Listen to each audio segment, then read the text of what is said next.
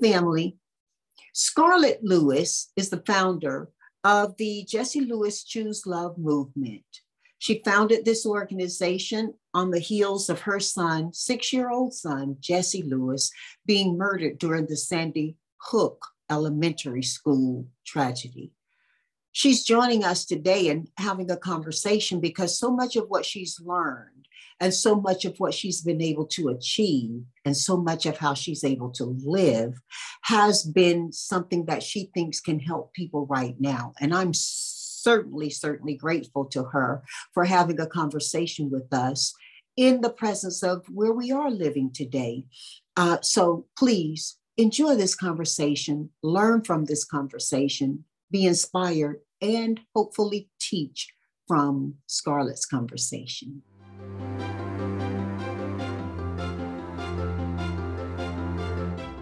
Scarlett, we've been waiting for you. Ah, thank you, Janice. It's such an honor to be here with you. No, thank you. Thank you so much. And your willingness, your engagement to continue to have these conversations right now when the world is so crazy, it's just meaning a lot more to more of us than you would have imagined before. Um, I think your conversations and your teaching, your books have all helped us in so many ways. But right now, in particular, are you finding people responding that way? Absolutely. I mean, this is becoming uh, a, a, conversation that's more and more important as we continue to have these high and low grade stressors invading our lives every day, all day long. We have this 24 7 information pushed to us, the majority of which is negative, and it really makes uh, these conversations really even more important. Well, you use the word invading our lives, and um, it you know everything matters, right? It's um, true. Um, I, I I think you kind of leaned in, perhaps better than I did with the question I'm asking you, because so many people do feel invaded, and and and and that unfortunately is not a quip on words right now, is it? it's it's not i mean you we're walking this fine line between wanting to have information that is so relevant to our safety and health and at the same time not wanting to allow too much of it in or too negative or too many opinions that aren't relevant to the truth. Uh, it's just such a it's such an interesting time. I try to look at it with curiosity and fascination when i'm trying to maneuver it myself yeah and and and and, and uh, curiosity fascination those aren't typically words people attach to what's happening right now um, but i think they are the appropriate ones I think they really do help us to um, think about things a little bit before we act about them. Um, and I don't know if that's your meaning or if that's your intent. No, it is. It is to put the things that are happening into perspective for ourselves first, and then we can do that for our children. I mean, I, I've heard a lot of people saying how stressed they are right now, what a stressful environment it is. And I think it's really important to remember that there are two kinds of stresses. All stress isn't created equal. And you've got eustress, which is the stress that uh, you're very familiar with. It gets you up in the morning. It's a productive stress. You feel good about it. And at night, you feel like you've accomplished something. Um, but then there's distress and I feel like, you know, I've been on this journey for nine years and I'm seeing more and more distress. And really, there's a difference. The difference is do you see something as a challenge or do you see something as a threat? And, uh, you know, there's an acronym for fear, and that is false evidence appearing real. And the fact of the matter is, the vast majority of what we fear every day. And of course, our brains are this incredible organ. They just want to keep us safe. So we have this this negative bias where we really seek out the negative to keep us safe. It's not a bad thing. We just have to be aware of it. And then we have to have perspective over what our fearful thoughts are. Are they actual threats to ourselves and our families, or are they challenges? And that way you can put them into two different categories between eustress and distress. And I bet a lot of what we're distressing about could be moved over to the challenge category. And then you can look at stress as literally what it is our body's way of rising to the occasion to meet a challenge. Well, nobody Nobody has risen to the occasion to meet a challenge stronger, better, and in a more caring and sharing way than you have. And um, Scarlett, are we okay to talk a little bit about nine years ago? Are we able to talk a little bit about Jesse today? Absolutely, Janice. And the my other, favorite subject. And, and yes, please, please honor him with us, please. Thank you. Thank you. Uh, yes, Jesse McCord Lewis, my little 11 pound newborn, if you can believe it, uh, just kind of larger than life right out of the gate, loud and happy and boisterous, uh, and was with us for six years before he was gunned down in his first grade classroom alongside 19 of his first grade classmates and six educators in one of the worst mass murders in US history. And you talk about stress and you parcel it to fear. And you teach us that we can move it uh, from distress to eustress how do you how do you make that journey? Are you still on that journey? I mean I because you experience both. I'm on that journey every single day janice every day. Uh, i am i am working through that process of which one is it just like everybody else. Uh, i didn't know what i know now nine years ago.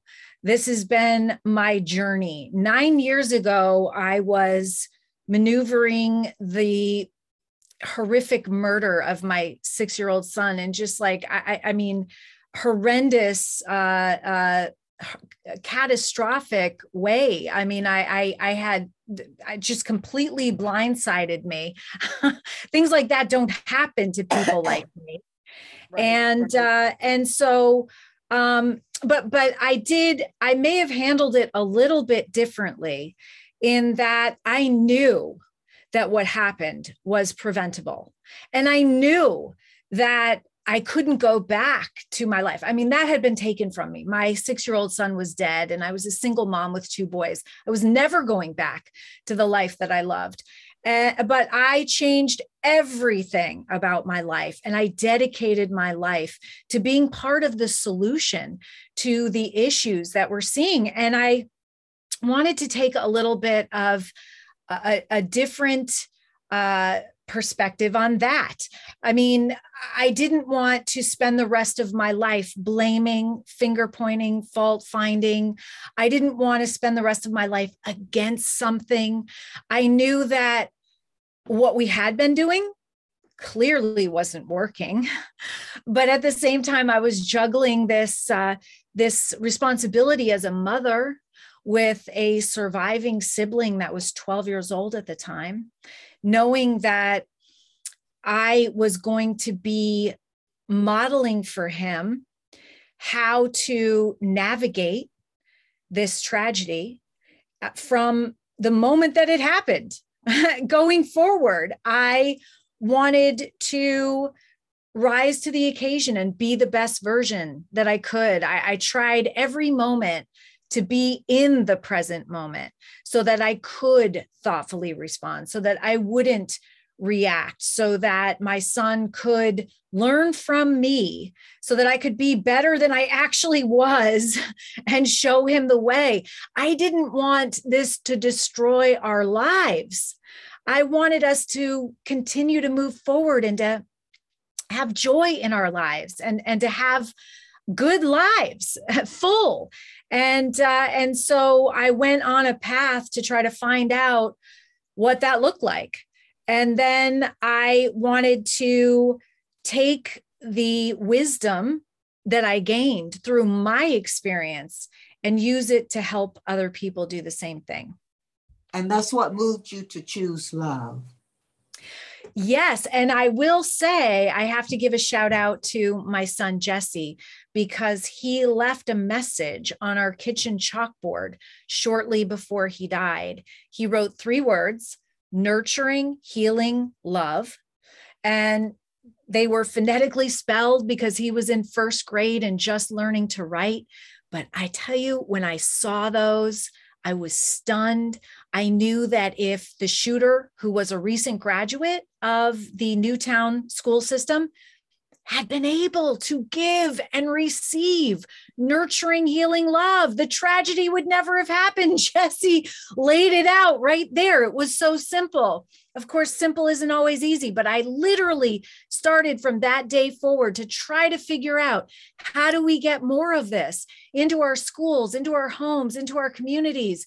What is the formula for being able to thoughtfully respond with love? And that's what we now teach uh, at no cost all over the world.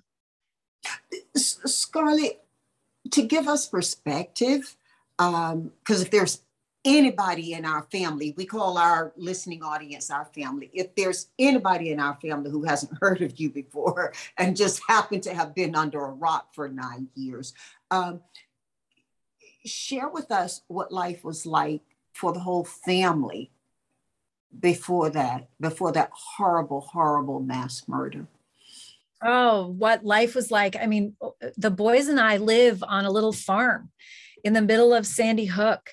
And uh, I remember driving onto it. It was uh, out of my price range, and I really had to maneuver to, to be able to buy it. But it was, I, I drove in and I just pictured myself living on this place, being so happy. And through a bunch of different, I don't know, things that happened, which were amazing. I was able to purchase it. And so I was raising my boys with with sheep and chickens and goats and horses and mini horses and a bunch of dogs. And we were outside a lot and gardening and getting dirt under our fingernails and playing. And uh you know Janice I remember the day that I realized that I spend, you know, I was a single working mom supporting two boys. So I remember the day that I realized I spend more time at work than I do with my boys during the week. And so that was the day I literally came home. I unplugged my TV. I dropped it off to Goodwill the next morning and I was just specifically present with my boys. I, I, wanted to spend every waking moment with them. So we read together, we played board games, we ate together, we looked into each other's eyes, we we scrapped around on the floor and wrestled. I mean, we were always together. And uh, and for that, by the way, I I have few regrets and and the way to live your life then i learned uh, with having the fewest regrets possible is to be present with the ones that you love. And and i was my mom lives across town and she was constantly involved and we had a a beautiful life. It was filled with uh, you know, bunnies being born outside and me leaving the bacon on the the uh, the stove to uh, to having firemen come because I was so distracted and JT running around and getting change and offering it to them to buy cups of coffee. I mean, just so many incredible little stories and so fun. The boys out and back taking horseback riding lessons. What a blessed life um, having friends over, jumping on the trampoline, uh, picking fruit off our trees. It's a very small farm, but we fit a lot in, and we fit a lot of life into Jesse's six years.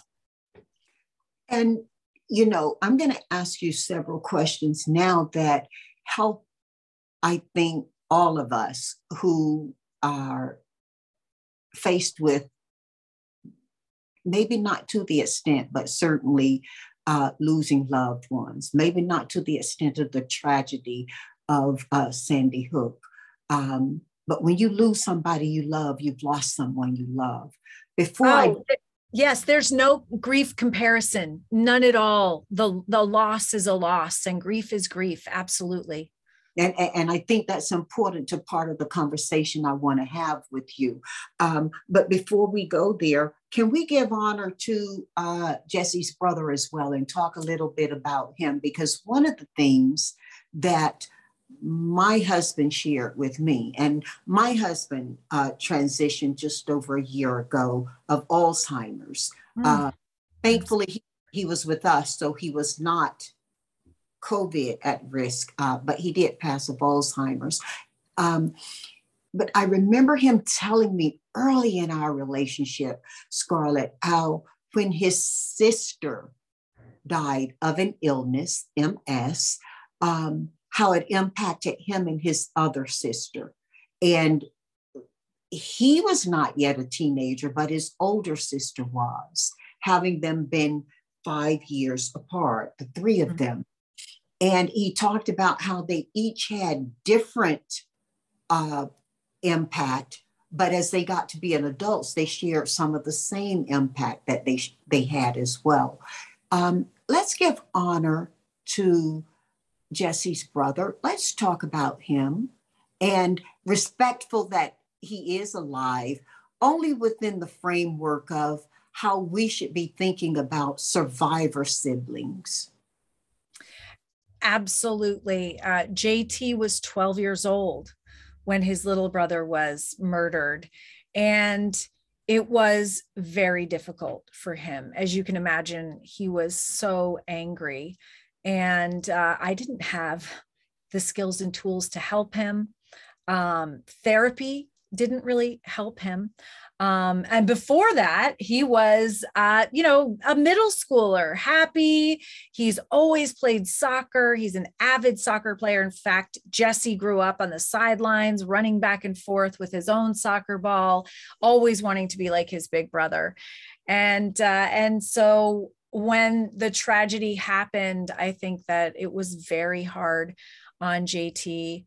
And I mean, you you have similar, I think maybe to me, you have this idea that a big brother is a protector and you weren't able to do that. And you always think about maybe uh, the last fight that you had and you have fights with your little brother and then you you feel bad about them. So um, he he is incredible in the way that he chose to thoughtfully respond. And he had incredible experiences after as well.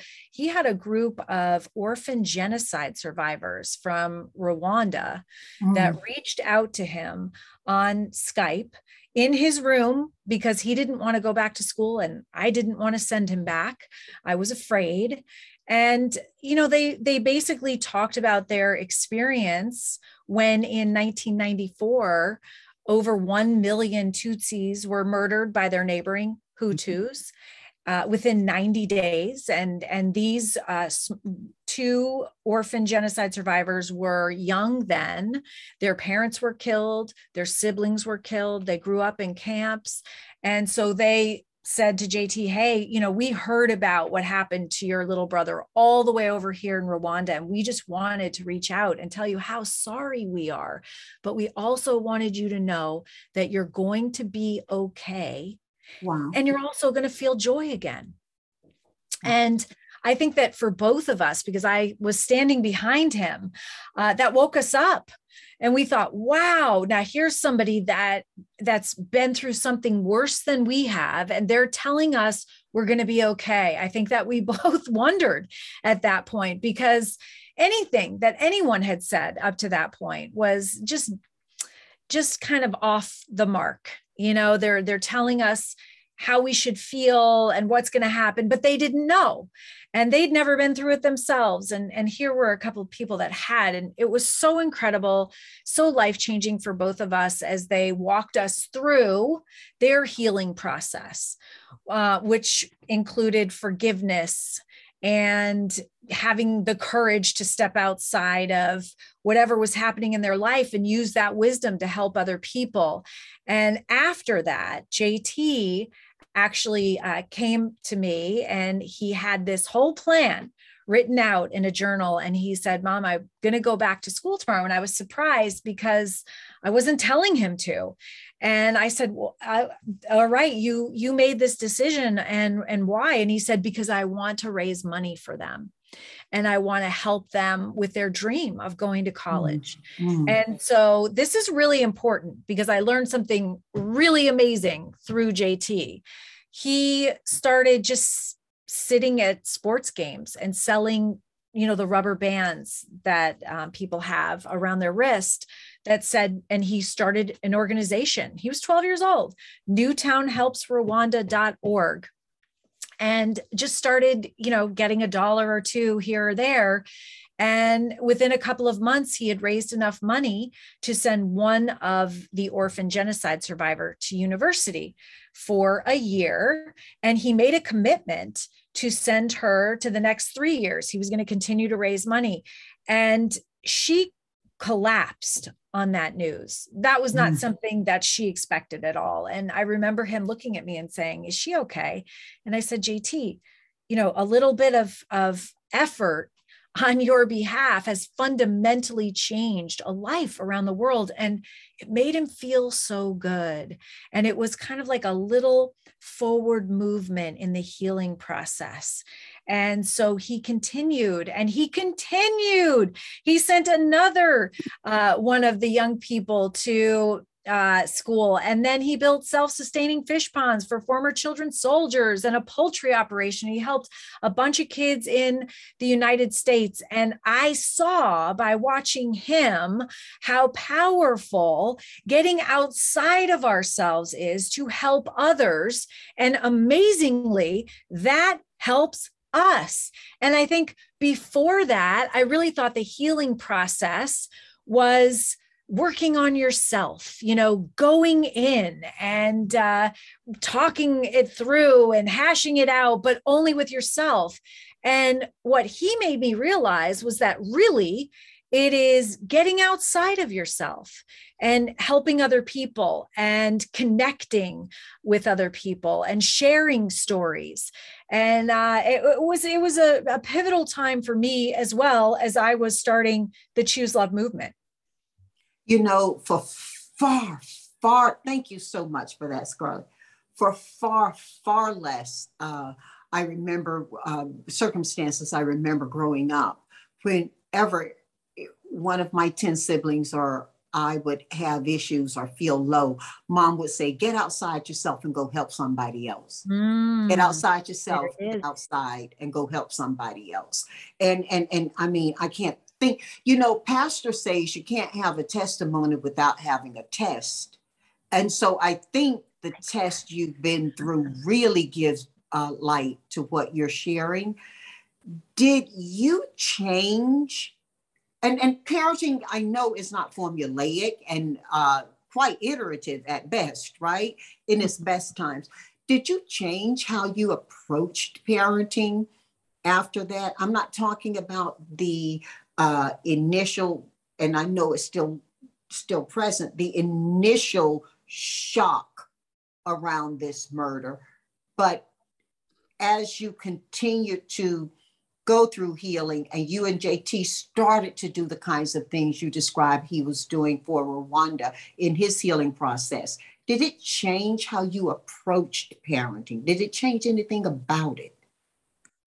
Well, I had been on quite a journey before that as well, uh, in trying to parent as a single parent and learning early on that it was better to uh, reward good behavior than discipline bad behavior. And I learned, you know, through mistakes. And so, um, but to answer your question, yes. I mean, I've changed. You know, it's interesting because I would say that I am a completely different person now than I was uh, nine years and a day ago, the day before 12, 14. Um, but I have a lot of really dear friends that I've known for over 40 years who will say that I haven't changed. So that's kind of interesting.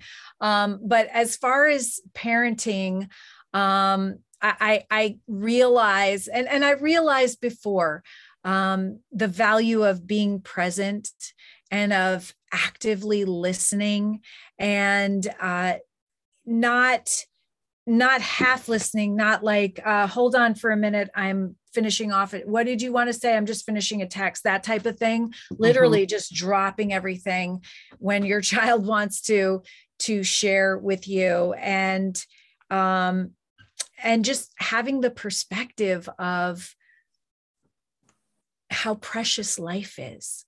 I, I i mean i i loved my life and I loved my kids and I practiced being present with them. But you never realize how fragile life is and how it can be taken in in in the craziest of ways. And and not not to say not to live your life in fear at all uh just to be present and and really really listen. And and i know that my relationship with jt has grown through this. I mean we've both grown as individual people. We've grown together, and uh, uh, it's it is it is different now. Um, it's it's richer. It's um, the colors are more vivid there's more detail that we notice every day we we don't see anything the same way i remember when my aunt uh, I was very young, and my aunt lost her daughter to leukemia. Mm-hmm. And I remember her saying that she didn't see color for years after that. And so I remember after Jesse's murder thinking, I wonder when I'm going to stop seeing color. And this was a big deal to me because I've uh, painted for 30 years and art is a really important part of my life and I thought I may not be able to do that again for several reasons. One, because I painted my kids, they were my subjects.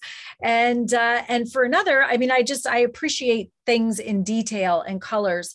And I will say that, um, I will say that a tragedy, a loss of a child, uh, I can liken it to um, having a beautiful painting, which is your life, and then uh, having a varnish that is uh, over it. So it is permanently changed. Everything about it is changed. It's different, um, but it's it's it's still beautiful. It's still beautiful. It's just different, and uh, and so that's that's kind of an answer to your question a little bit. Mm-hmm. yeah, yeah, it, it, it definitely is, and it's your answer. That's what matters. Uh, hearing your voice, uh, because you know when we look at you. Before I ask you that, though, let me ask you this, um, Scarlett. Options or other than love are indifference, um, all kinds of right? But the opposite is typically thought of as hate. Over the over the last week or so, and you'll know this is since we actually invited you to come on. Mm-hmm. Okay. Over the last week or so, I have had several questions put to me, not necessarily for my response. As a matter of fact, two, I'm going to ask you to help us with um, and I promised the two people that you were coming on, I would ask you.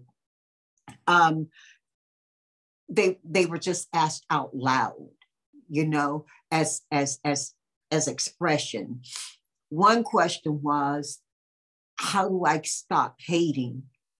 And this question came from someone who I know really well mm-hmm. and is a Christian and practices their faith from from where I sit you know, pretty decently.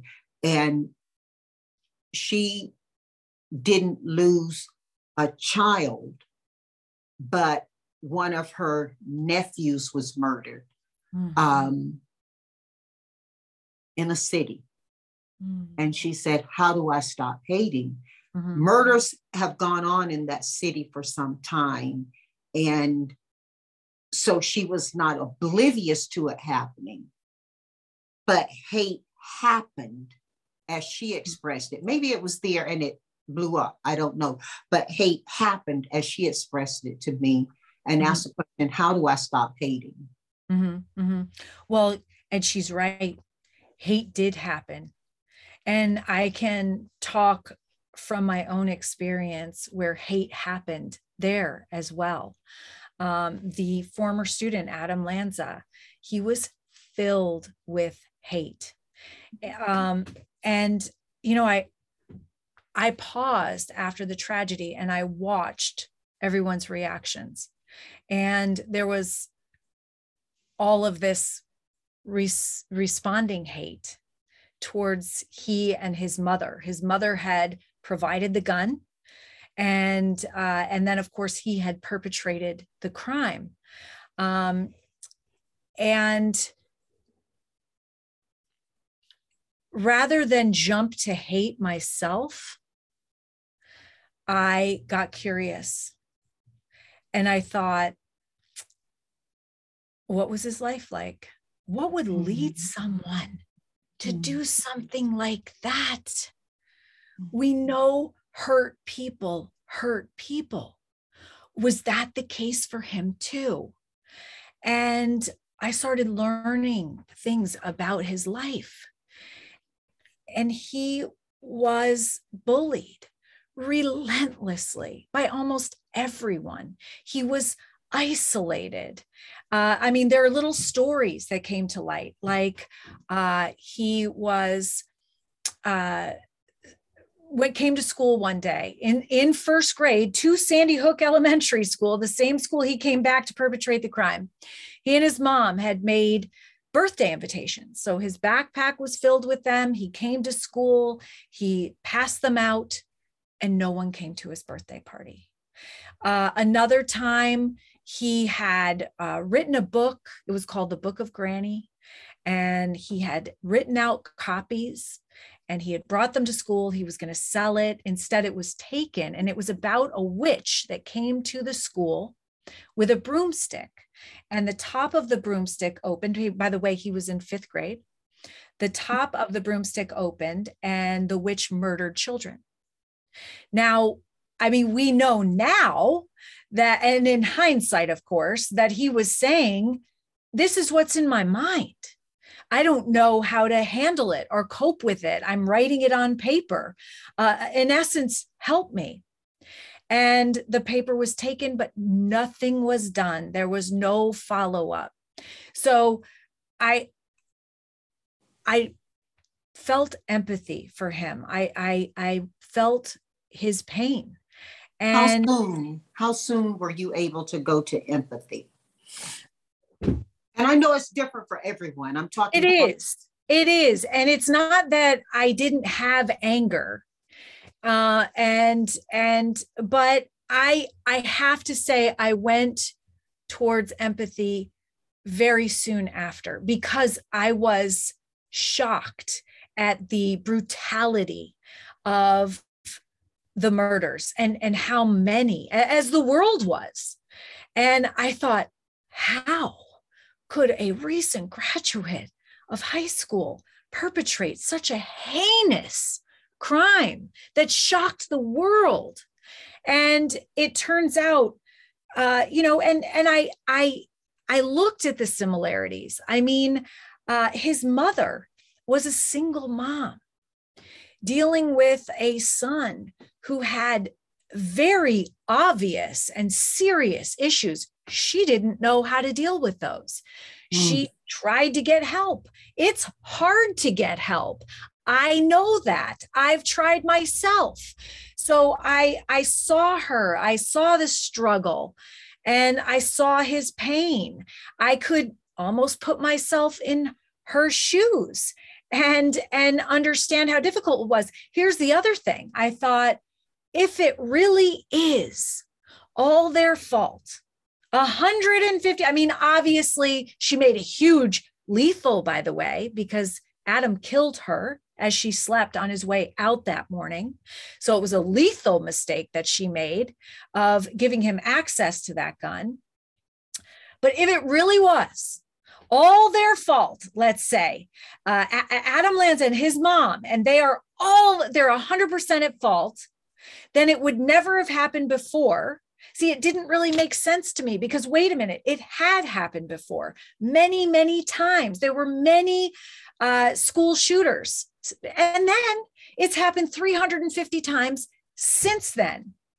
So, really, I thought, who's responsible here? Well, of course, it is the shooter and his mother. They're responsible. I'm not saying it wasn't heinous and, and terrible. It was. It took my son's life, but I took it to the next step.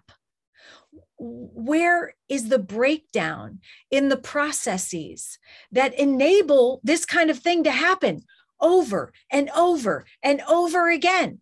And then I asked, well, is it gun control? because there was a very strong gun control contingent at that point. And in fact, there was a lot of pressure for the parents to join the gun control movement at that time. But I thought, for me, wait a minute, wait a minute. That's not working. That's not reducing the amount of guns on the street. It's not reducing the amount of violence. Violence increased 30% last year. So, what is the problem? And I wanted to take it deeper. I wanted to address the cause of the suffering that led Adam Lanza to perpetrate that heinous crime that took the life of my son. What was, he wasn't born a mass murderer. He was born, you know, as we believe, a, a perfect child of God. Then, then what, what led him to becoming this monster. That's what I wanted to tackle. And that's what the Choose Love movement is all about. And it turns out, I didn't start off with this intention, but it turns out that this also uh, addresses the cause of a lot of substance abuse and mental illness and other issues that we're experiencing in our society. And it turns out we can actually reduce and prevent the suffering before it happens in a lot of cases. Going through how is bigger conversation than I think you and I are having right now, although certainly, you know, uh, give a shot if you want. But, but there I'll say, can I say as well? Can I say as well? Just just because I didn't want to spend the rest of my life hating. And I could have. And I saw other people start to do that. And I had this 12 year old son that was looking at me, say, basically saying without words, How are we going to move through this? Mm. What is the rest of my life going to look like? How are we going to handle this? And he's looking to me. And I didn't want to hate. That doesn't, it's not productive. And it certainly isn't productive to me. People ask me, why did you forgive? it wasn't that popular of a decision by the way because i made it early on and i started talking about it and and people people they say oh i can't believe you could forgive the man who murdered your son but for me i did it for me. I did it for my son. I did it because i was not going to allow this incredibly uh, rageful a very, very mentally ill young man have control over my thoughts that impact how I felt, that then impacts how I behave and how I show up in my relationships. But the only way that I knew to take my personal power back and not allow him to have control was through forgiveness and and being compassionate and and feeling compassion and empathy for him helped me a lot in that process early on. You had to have felt some kind of way when you, or some kind of kinship, I should say, uh, with the people in um, in the church in South Carolina when they chose forgiveness over hate. It had impacted you. Um, I, I, I, I had one more question I committed to ask you specifically. Okay. And this was a question that is um, about guilt, feeling guilty uh, living past your child. And I'm not asking you to be a psychiatrist. I'm not asking you to uh, offer any kind of advice. It's more about sharing your experience if you had any experience of survivor guilt that you can share. Oh, right off the bat, absolutely. Absolutely. I remember going from the firehouse that day after finding out that Jesse was murdered, that we weren't going to be re- reunited and we had to leave without him. And we were put into a white van and driven to our car because there was so much media already outside. And I remember getting to my car. My mom was with me, she was going to drive. And I remember looking in the back seat and there was a a car seat you know like a, a little car seat that that jesse was still riding in mm. and i thought like this is my child i am responsible for his safety. And he brought him to school as his dad says brought him to school with a book bag and then he came home in a baddie bag. I mean how does that even happen? Um and yeah there was there was there was guilt. And i have to say that i really relied on my faith for that guilt um that uh, i i i had to believe that he is in a better place. And i do believe that. And and that there was some purpose that that I didn't understand. Something that that was going to come out of this that was going to help other people and I, I really relied on my faith and then you can take guilt to the next level because then i thought about you know times when i made mistakes as a parent mm. um, i remember one night uh, I just was, I just had had it up to here. You know, I was tired and the kids were fighting. And so I sent them both to their rooms in timeouts, and they had massive timeouts. And you know, I wouldn't do that now, but they did then. And their timeouts were on the bed, laying down, no nothing, no games, no nothing, just having to think. And so I sent Jesse into his room, and uh, it was for an hour. And that was a long time. He was six years old. And I went in to check on him and he was asleep. And I just thought, mm-hmm. you know what? I'm going to leave him. He can he can stay asleep because, you know, I'm tired and I'm going to go to bed. I think about that. I think about him just a few days before. Uh, I had bought uh, you know, a bunch of clothes a couple, you know, I don't know, a month or two earlier. It was probably actually because it was December 14th, it probably was even in the fall. And I remember saying, Where are your new clothes? And I remember him coming in with some uh, pants. And he, he was like, Mom, I can't even button them. And they were like four inches too short. And I was so annoyed. I'm like, Those are new. You didn't even wear them zip them up anyway because you're going to be wearing them. Mm. You know, I mean, like, and then I thought this is so not productive. You know, I mean, I I did make mistakes as a parent, and so then I had to forgive myself, and I had to think, you know what, my mind will move me to those places, and I have to just. I have to refocus my thoughts to gratitude and to the good times that we had because there was so many and they far outweighed the bad times. I, I, I recall my husband saying to me that adult siblings laugh about what surviving siblings cry about. And he said his mom had told him that. He's Yorkshire born British.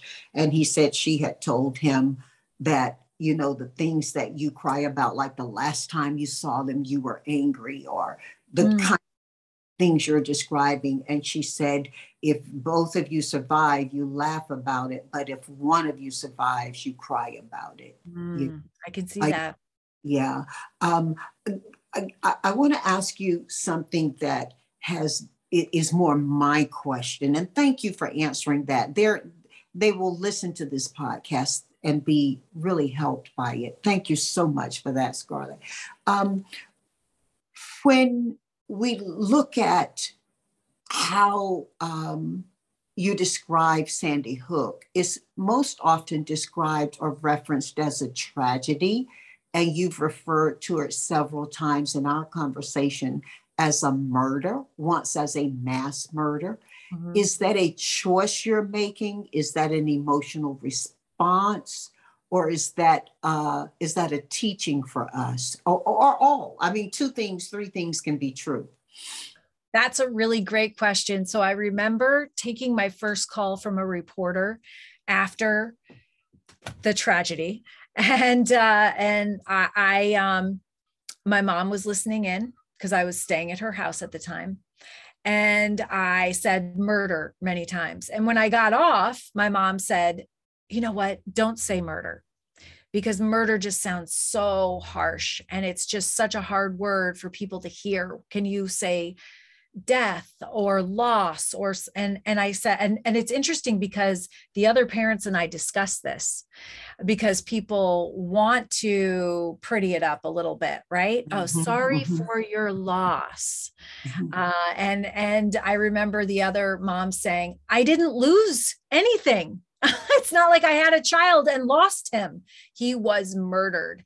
And that really rang true with me. And I think that it's really important that we say it like it is. This is a tragedy. And I think a tragedy is something that doesn't necessarily have to happen. Uh, it, it, in in our case, it was preventable. So it, it was a it was a tragedy. He was brutally murdered, and sometimes I use that word, and I know I've seen people cringe, and then I regret it. But I mean, that's that's the reality of it and maybe using those words are going to spur other people to become involved and stand up and say, our kids need to be safe and they deserve to be safe. They're entitled to safety. And it is our responsibility to keep them safe. And it is just absolutely uh, insane to me that that in the back of a lot of parents' minds are their kids aren't aren't safe and and we have to change that there are parents right now uh, not just in europe although definitely uh, on all of our media right now the focus is on europe but there are parents right now who are dealing with deaths this morning i saw on one of the coverages that a pregnant woman said kill me now because her baby was in distress, her unborn child. Neither one of them made it. Uh, so, mm. you know, perchance her ask was the answer. but certainly that wasn't her prayer. You no. know, that was an ask. The thing I'm asking you now is um, when we look at where parents, friends, neighbors, family are with the children who are dying and or surviving this war without politics to it how do we best um, how do we best help for that because children aren't just surviving this war who are present to it children in a physical way, children are surviving this war who are witness to it through all types of media and at all ages. Um, how do we talk to that? Do you know? That is that is the question of the day. That's the most important question. And I think it's interesting first to go back and to know that our children are privy to a lot more violence than we realize. Uh, anyway, I mean, I know there's this war now that's and then out. we were, and then we were if we are over a certain age. It may have been happening, but we weren't privy to it. To your well, it might interest you that there's research that shows, I think the research came out in 1998, that yeah. by the time a child was in fifth grade, they would have witnessed 8,000 violent killings. And by the time they were 18. And you're not talking about video. I'm talking about everything everything but this was a while ago. I mean i think this was before you know we had cell phones in our back pocket that we looked at all day long. games. I right. And uh, and and 250,000 acts of violence by the time they were 18 over over over the span of their lifetime and everything that they engaged with by then. That was 1998 can you imagine what that is now? And now we have a front row seat to the worst of humanity and we are watching it play out in front of our eyes and uh, you know I, i've kind of dealt with this uh, for the last nine years with um, being asked, what age do you share Jesse's story with? You know, and uh, and there's a lot of times that people don't want to share it with kids that are less than fifth grade. And and we don't in our programming. But the thing is our children know more than we think that they do. Mm-hmm. um you know even if uh, I was in a parent, uh, a, a, community event the other night, and we had this conversation. It was so interesting because there were parents that said, I, I don't, you know, I don't want my, I don't want to have a conversation with my fifth grader about school shootings. I just don't want them to know they exist. And then another parent said, well, what do you think they think the active shooter drills are about then? Like they know and you know we've we've introduced this. So it is our responsibility to have the conversation with them. And uh and so i mean i'm just i'm building up to getting to this front uh, row seat to a war that is going on that our kids are privy to and reading about and seeing bombs. And i mean it is upsetting for me and so I, I, you know for for children i know that it's even more upsetting and i think that um that necessitates us having the conversation i mean we're stronger together we're coming out of this uh, social uh, isolation, really social distancing era, and we're social social creatures. We need one another. We need to speak. We need to look into each other's eyes, and uh, and so I would say um, to the parents that are listening, have the conversation. Ask first, what are you hearing? Mm-hmm. What do you know? Because right now, isn't it difficult even for you to try to distinguish what is the truth? What is a, a, political opinion? I know you said keep politics out of it but there's so many like for the first time i studied journalism. So mm. in journalism uh, you're not supposed to give your opinion. It is simply facts. And uh, and so i think it's morphed more into opinions depending on where you're reading. And so um, you know so there's a lot of opinion pieces out there and uh, helping your child kind of understand what the facts are why this is happening. And also it's really important to know that that you don't hate a whole uh, constituency of people. It's it's a very very few. Uh, it's it's it's it's less than 2% of people that make these decisions to go to war. Really the, the the the people don't want war. We just want to live our lives. We just want to be with our kids. We just want peace. And uh, and that goes for the russian people for the majority as well as well as the ukrainians as well as americans uh, and as well as the NATO countries. we want peace. And so just realizing that it's a, a few people that are are and i'm going to use this but it's actually true even in this situation that are uh, hurt people uh, they don't have uh, obviously they do not have respect for human life um, they don't have the capacity for compassion clearly or you would never be doing what we're seeing on tv and um, by the way uh, these these are are essential life skills that can be taught they can be mm-hmm. taught mm-hmm. and you know a lot of a lot of people say well yeah yeah they're taught by their parents but but clearly not all parents teach these essential life skills or even have them themselves. So if they don't, how do people get them? And it's through schools where they are either practicing and reinforcing what these kids are learning at home or they're learning it for the first time and these are really important skills and tools like like having compassion for your fellow human being wow um, let's talk about your books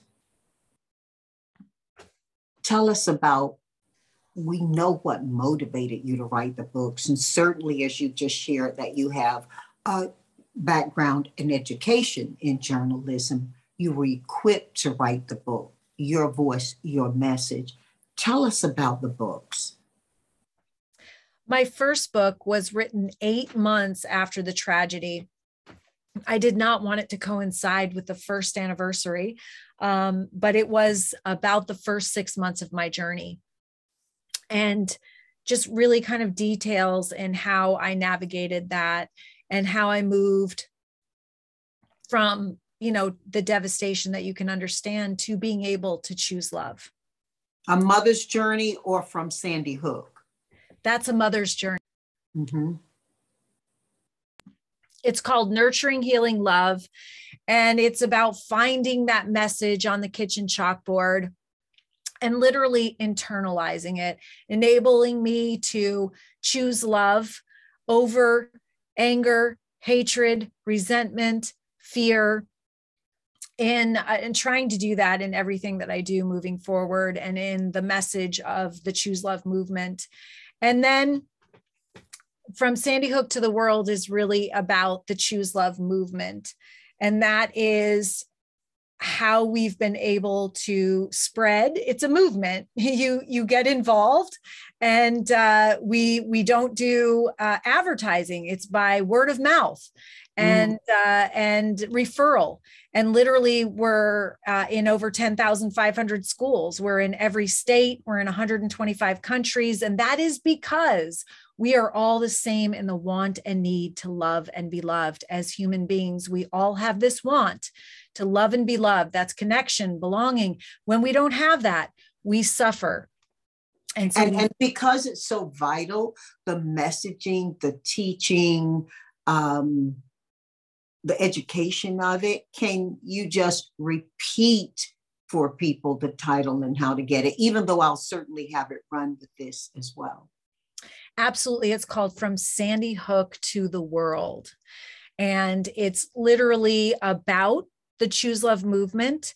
And it's about how it has transformed and even saved people's lives around the world. It's about how states have taken the programming that we have and used it to keep their kids safe in schools uh, because it addresses the cause of violence and uh, and a lot of the other suffering. Uh, it's about how um, we've been able to spread the message far beyond uh, where you would traditionally think that it would go. That's schools, homes, and communities, how it's gone into foster care and governmental agencies and first responders and uh, the Department of Corrections. I just attended the first two graduating classes in New Hampshire in their prison system of, of Choose Love graduates. So it's gone everywhere because these are essential life skills that we're not born with. And if we don't learn them at home and or in school, uh, we grow up to be adults and we don't necessarily have them. And, and by the way, that was me I was 44 years old when Jesse was murdered, and I started researching how to reduce the suffering that caused that. And I realized very quickly I don't have a lot of these skills and tools. Now, my parents were great. They were divorced, but like a lot of other people's parents, they were they were fine. Um, they didn't teach me these skills and tools. They didn't have them. I didn't learn them in school, so I got to be an adult without them. And and I can tell you that anyone can learn them, and it can transform your life the way that it's transformed mine. And I think it's going to be important that we have this type of education for our children, however we introduce it, uh, because violence isn't always physical, but it still has a reaction from a child. As you pointed out, ask your children what are they hearing? Who's talking about it? And help your children understand how to respond to it fear of nuclear war is very very violent thought for children as well as adults. Mm-hmm. absolutely. And so there is i call it the super pandemic of anxiety that we're feeling. Um, there's a lot of anxiety. And it's interesting because if you look at the long term outcomes of untreated anxiety, there are a lot of the mental health issues that we're seeing today. Um, the US Surgeon General came out and said that our children are having a mental health crisis now. And a lot of that starts with anxiety that can then lead to depression and suicide and substance abuse. And we know that the opposite of anxiety is positive action. Mm-hmm. It's actually mm-hmm. doing something positive. So mm-hmm. we try to give the kids and their parents positive things that they can do, that they can focus their thoughts on being part of the solution, on getting outside of themselves, on service, so they can help and heal themselves, so they can return that locus of control inside them, where instead of things happening to you and feeling victimized and helpless and hopeless and angry, you can return that location of control back inside you where you make things happen, where opportunities come, where you can make a difference. And, and that provides hope. And that's what we're all looking for right now. That's that's the key thing that we need is hope. Oh my goodness. Oh my goodness. This message coming from you is so powerful, so needed. And it's such a blessing, such a blessing. We didn't even talk about Rose's Bowl. it is That's such true. a blessing. Um, I, I, I'm going to do something I call four for four now. I'm going to ask you four questions, Scarlett, and to which you will give four answers. And the first question is if you're hosting a dinner, you get to host a dinner, you can invite anybody to this dinner you want from any time past to present. Who's at dinner? Who's at your table? Jesse. Was that allowed? yes, absolutely. Okay. Absolutely. You said anyone. You, so you tell why now. You tell why they're at the table. We all may think we know why.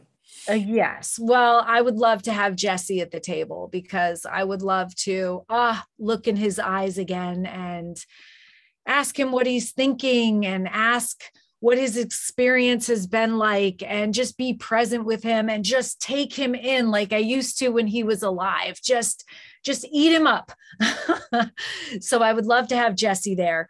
Um, I would love to have my grandmother there. Um, I, I lost my grandmother um, 20 years ago, and I was young, and I I loved her so much, and she was such a wise woman and i see how she shaped my mom and my mom shaped me. So i would love to have her in front of me and to be able to have an adult conversation with her. I, she died when i was less than 20 years old but knowing what i know now and having been through uh, the journey that i've been through and she had also been through quite a journey herself. She died of als i would love to be able to share with her and learn from her. Um, I would love to uh, have dinner with Mother Teresa because I think that she was uh, such a uh, servant at heart. And I would like to learn more from her about her incredible humbleness and uh, and and um, just kind of so that I could model myself after her. And then I would love to have dinner with Martin Luther King. I mean, wouldn't everyone? Because he was such an amazing leader that forged such a courageous path that I, I use his quotes all the time. And he taught us so much. And we're still, we're still struggling to follow in his path. And I would love to get him here in the present moment for him to look around and just to gain all the knowledge that I could from him. You know, two we know of who are at of your four at table, and perchance the other two as well, are um, are historical uh, uh, uh, uh and legendary to us because of their faith. Yes. Yes. How did your faith, how did, and this isn't one of the four, but you occasioned the question, how does, how did, and how does your faith journey for you? My faith, I had a strong faith before, and I'm not really certain how anyone could get through something like I had without faith. Uh, my faith is the most important thing to me. It is very strong, and I have a very close connection. And I try to walk in my faith every single day. I pray a lot. I ask for guidance. I am very grateful. I accept things in my life. And uh, I, I believe that we are we are spirits having a human existence. And i believe that i will be with jesse. And i i i actually say usually i used to believe and mm-hmm. now i know because i've had such incredible eh, spiritual experiences that I've just been given proof. And and I'm not worthy of that proof, but I've had it and I'm so grateful for it. Wow. Okay. 4 for 4. We're going 2 for 4 now. What okay. music are you listening to and why? I so I thought about this and I have to say that I've been listening to the Rascal mm-hmm. Uh, the last couple of weeks. You know, I get on a certain uh, album or whatever, and uh, yeah, so I think that um, I love horses. I love riding, and uh, I have a quarter horse now, so I hang out with uh, used to hang out with a lot of people that um, that ride horses and do trail riding, and that Rascal Flatts is popular. So it makes me happy. The songs are substantial. Uh, one of the songs is about a little girl that lost all her hair because she. Mm-hmm has an illness. Um, one of them is about Mayberry, you know, just a, a, a beautiful town that they want to go back to. And mm-hmm. they talk about relationships, and I can identify with them. So uh, I will say that.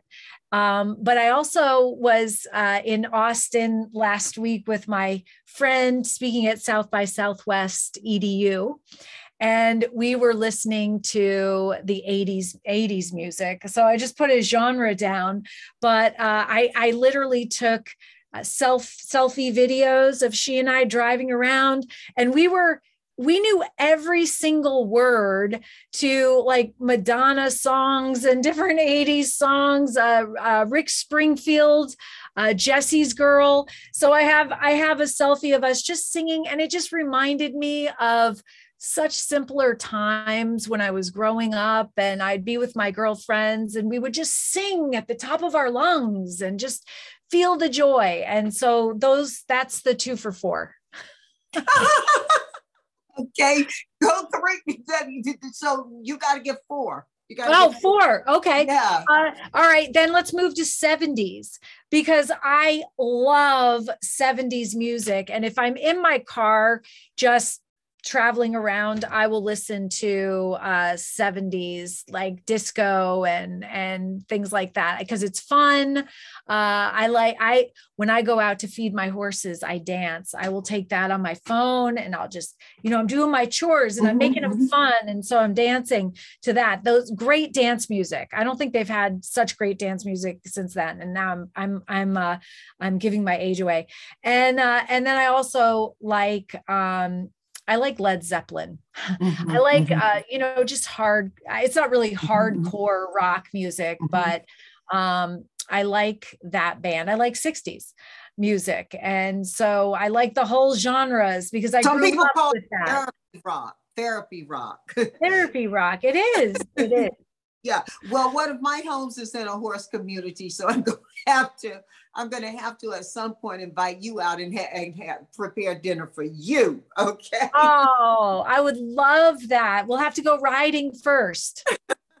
You'll have to get me on one first. I can do that. I can do uh, that. I'll give you a lesson. Ah, uh, oh, date. We got a okay. date. All right. Um, books. What four books do you uh, recommend to our family and why? So, if you have kids, I recommend, or even if you don't, the whole set of Laura Ingalls Wilder's oh. books. Mm. You're my person. Okay, keep going. Tell why. I mean, tell why you know i i remember laying in bed with jt and i read him the entire series.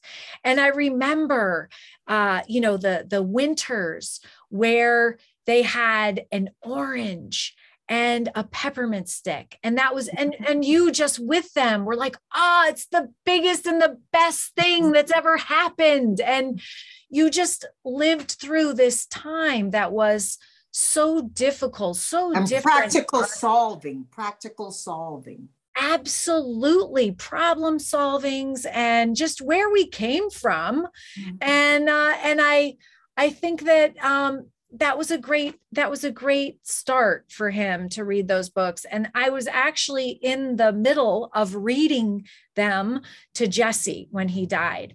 So i would say the whole series of uh, laura ingalls wilder books i would say man's search for meaning by viktor frankl.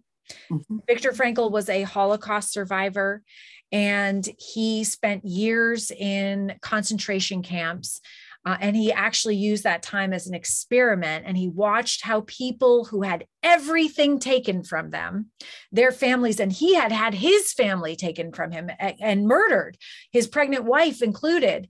Um, they were tortured, stripped of their clothing and dignity. Um, and they, he found that they had one freedom left, and that was the freedom to choose, to choose how they responded. And mm-hmm. he found those that chose love in their response not only survived better, but they survived longer. And one of his quotes is my favorite quote. And it's really kind of how I came up with choose love because our choices are our power in life. We get we choose in every single moment how we how we thoughtfully respond to one another. Um, and so i would say man's search for meaning absolutely should be a must read for every high schooler. It's incredible. Um, i would read uh, the choice by dr edie eger um, we've actually had her on book club, and she is also a Holocaust survivor. She is absolutely amazing. Her story is phenomenal. She talks about the power of choice. And I just have to say, if you read it, she wrote it after I started the Choose Love movement. Because if you didn't know that, you would think that I copied everything from her almost verbatim. It is incredible uh, and, and such a powerful story and uh, to watch her go from the holocaust to choosing love basically is really amazing and then another book that has come up a lot recently and i read uh, probably 15 years ago is power versus force by David Hawkins. And that is a very powerful book. It talks about uh, it talks about vibration and energy because we're, of course, all energy and we're vibrating at a certain level. And anger, hatred, resentment is a very low vibration. Obviously, love is the highest vibration. I think Jesus Christ is the highest vibration. And and it's how we can uh, lift our vibration and how we should be, how we can be focusing on that um, every day, every day, and how a higher vibration also resonates with better health physically, mentally, and emotionally. So I think that's a really, really important book. Wow. You know, and I pray it's okay with you for me to say it. You know, I'm just in love with you. I'm ah, simply in love with you. Thank the you. gift, the gift of what you've learned and delivered in a way that we can hear it And, you know, composure may disrespect you. I think the the the genuine example you give in how you deliver your teachings is so important to us. Thank your you. journey is one that I pray nobody ever has to take, yet I fear we all will take it. And you've taught us about fear as a byproduct of stress. And so just taking your lessons, your examples. Um, yesterday, Pastor talked about receipts.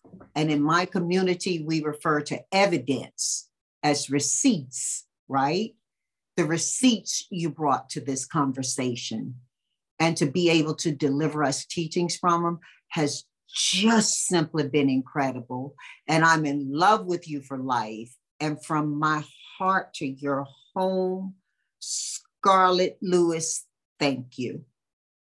Thank you so much, Janice. You know, I remember uh, lying with Jesse under one arm and JT under the other, praying and praying to God and saying, please use me as an instrument of your peace every night. That's how I would pray. And then I remember a month after the tragedy, with this bolt of lightning of fear, really. Uh, oh my God, he is. He answered my prayer. And then I mm-hmm. was thinking, God, I didn't mean like that. I meant like I meant like an hour on a Sunday when it was convenient, you know, like at Goodwill or something, bringing in donations. I didn't mean like that. And then I had to, I had to process a bit. And then I, I thought, okay, you know what? That's what I prayed for he answered my prayer. And so if I was in it 100%, then I'm in it 150% now. And mm-hmm. so continue to use me. And so I, I, continue to pray that he does. I, it took me a little while to get the courage back to say that prayer again, uh, because he does hear us and he does answer. And uh, and so I just I just want to thank you, thank you for uh, for this beautiful time and for uh, for your beautiful questions and for enabling me to share what I believe is a really, really important message. And I will just follow it up by saying that um, I invite all of your family to go onto our website because our resources are no cost. You know, we talked about how important they are to get these into schools and to homes and communities. I mean, we are stronger together and we are coming out of a time when we have been isolated literally we need to come together and support one another and the way to do that is by choosing love so we have all sorts of resources they're all no cost. And i offer them as a gift to your family from my family from my choose love team family to your family. And i just encourage everybody to go on and check them out and see if if they might work for them. They very much will, and we're we're, we're making sure they have access to that, the uh, the instruction to that. Um, you heard me say that we've got people across the world in our company, and right now many of our employees in Europe are looking for solutions as well and assistance. So, with your permission, we will also be posting your information and how people can get this help they need inside of our organization and along with our client uh, base and others uh, wherever we can to help. Thank you. Absolutely. Thank you so much.